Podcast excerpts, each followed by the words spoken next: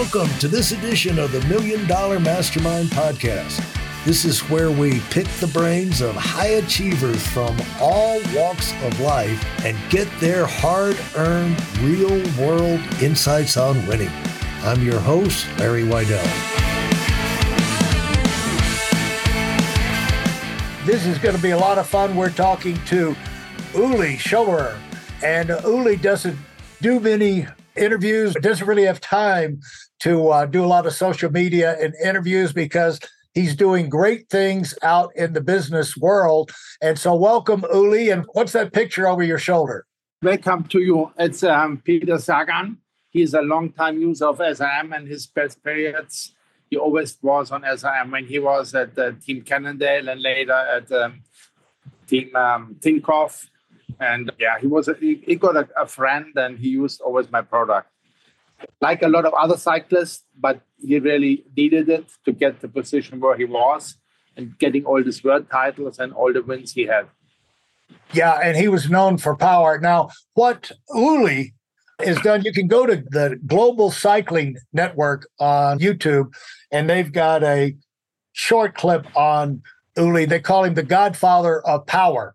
And in yeah, uh, Uli is an unsung, uh, really doesn't get even a little bit of the recognition he deserves for revolutionizing the professional cycling world by the introduction of basically putting the computers on the bike with the, you know, he's got a power meter built in and the crank he, he ties all of this information coming off the crank where the pedals go around and somehow figured out how to put that into a microcomputer on the bike where you can keep up with heart rate, watts, a lot of data, and you can uh, really refine your efforts and you can really measure your progress.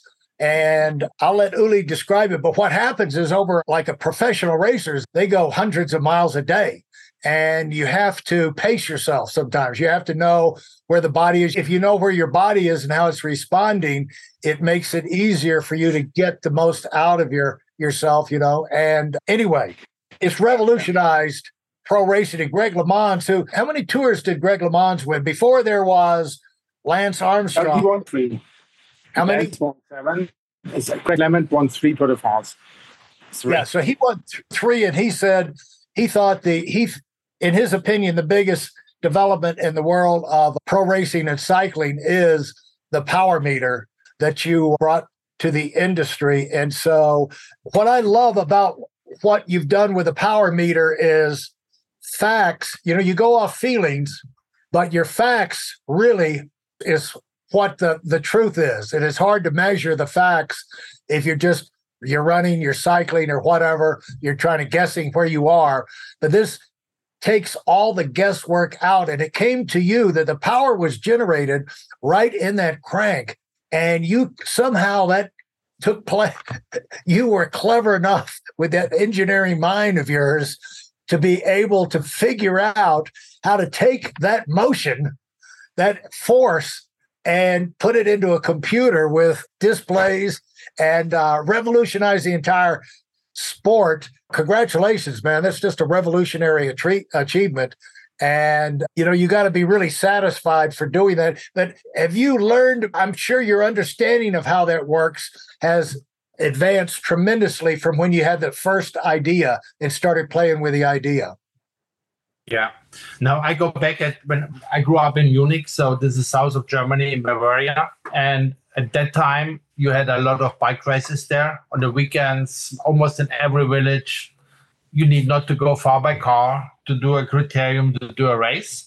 And you know, at that time, still the Tour de France was the popular, very popular. And at that time, where I grew up, there was Bernard Hinault.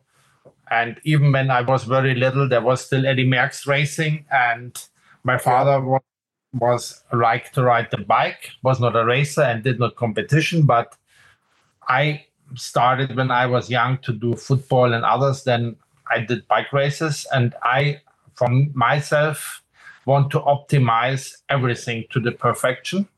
And I said, okay, at one point, I came to the conclusion to describe the quality and quantity of the training, you have to measure your power.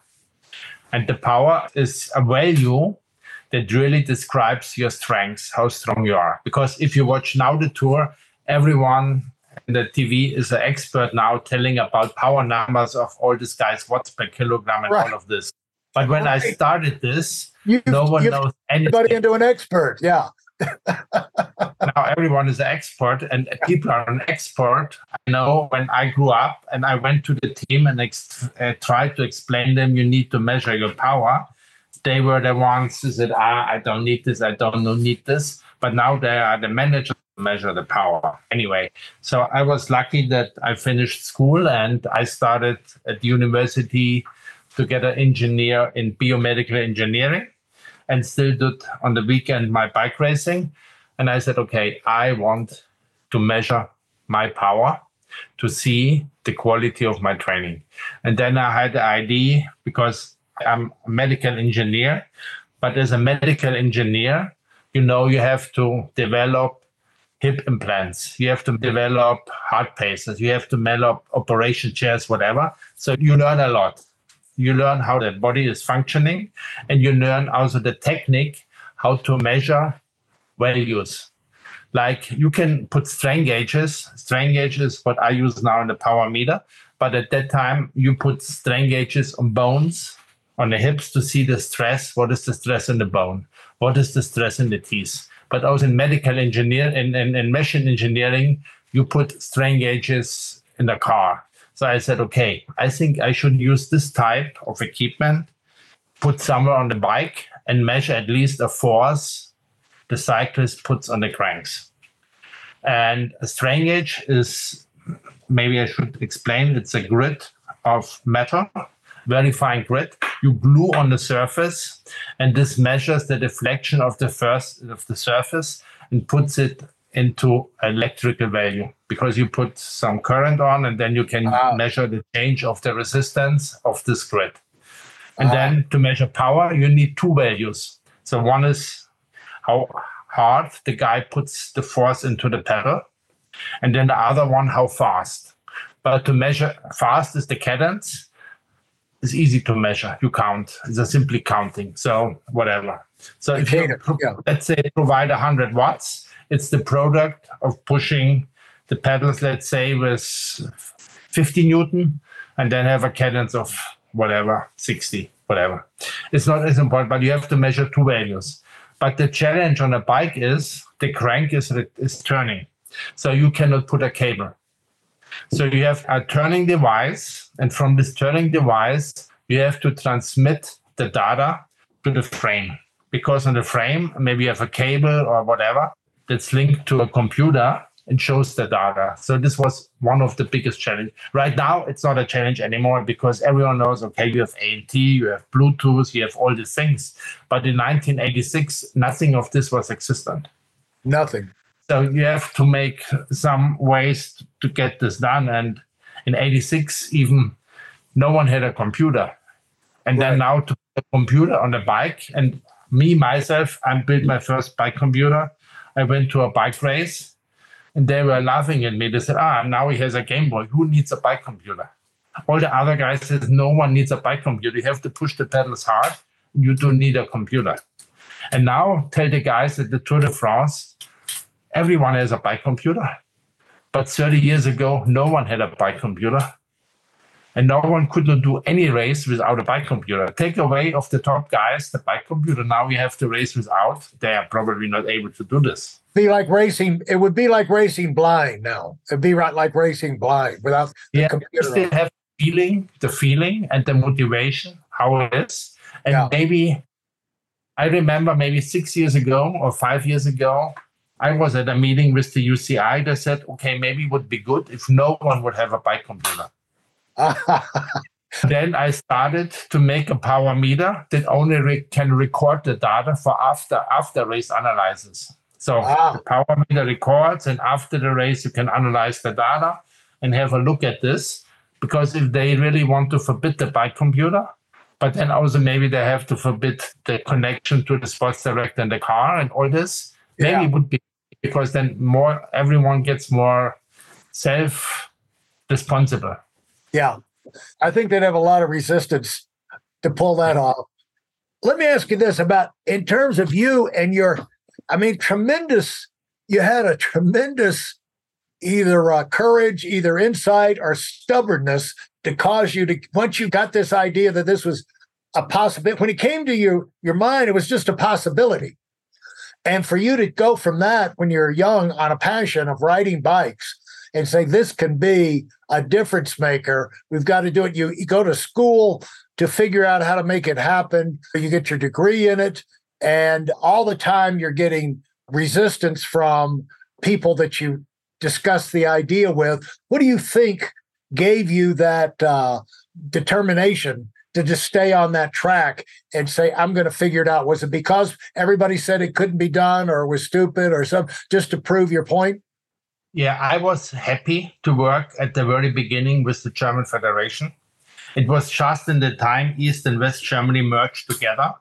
And there were very high scientific coaches coming from East Germany. One was, for example, uh, Sigvard Lüchertz. The other was Wolfram Lindner. These are East German coaches, and they know the strengths, the importance of the information to have getting the power.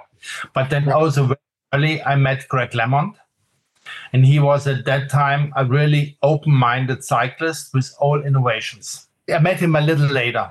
Yeah. And then obviously at that time, there was one other thing is that has nothing to do with cycling because I grew up in Munich, but then I started at the university in Aachen that is close to Cologne. And in Cologne was the center of the German space agency. I call it ESA, it's whatever. And they worked at that time, it's long ago, it's 30 years ago, with a university in Italy to measure the decrease of performance when you are in space, and especially at that time at the Russian cosmonauts. This was even before the Soviet Union fell apart. So they needed a device they can put in the space station Mir to track the decrease of your strength when your body has no gravity. Ah, so okay. working with that university in Udine, it was Steve Prampero was the professor. I met another professor at the University of Ferrara. His name was Conconi. And he was at that time the doctor of the UCI. And he developed a so called Conconi test. And he was deeply involved in all the cycling. So when he said, Uli, I need your device because we have some new products. We want to see the performance of it was the EPO area when it started, and he needed a lot of power meters to measure what is the effect of you call it now doping, but at that time it was not called doping, but to measure what does this product increase your performance. This is was 30 years ago. Right. So, and at that time, then they worked with all the professional teams. They needed this to track more or less the quality of the training, with the quality of the nutrition, with the quality of the medication, with the quality of everything, how you get better. So, right. this is why it was then early spread to all the professionals. Thanks for listening to the Million Dollar Mastermind. If you felt there were any valuable takeaways from this episode, please take a minute and leave us a five star review. Your feedback is important and really helps us get the word out to a wider audience. Remember, we have a valuable webinar that is absolutely free. Register for it right now at whitealumwinning.com. Thanks for listening.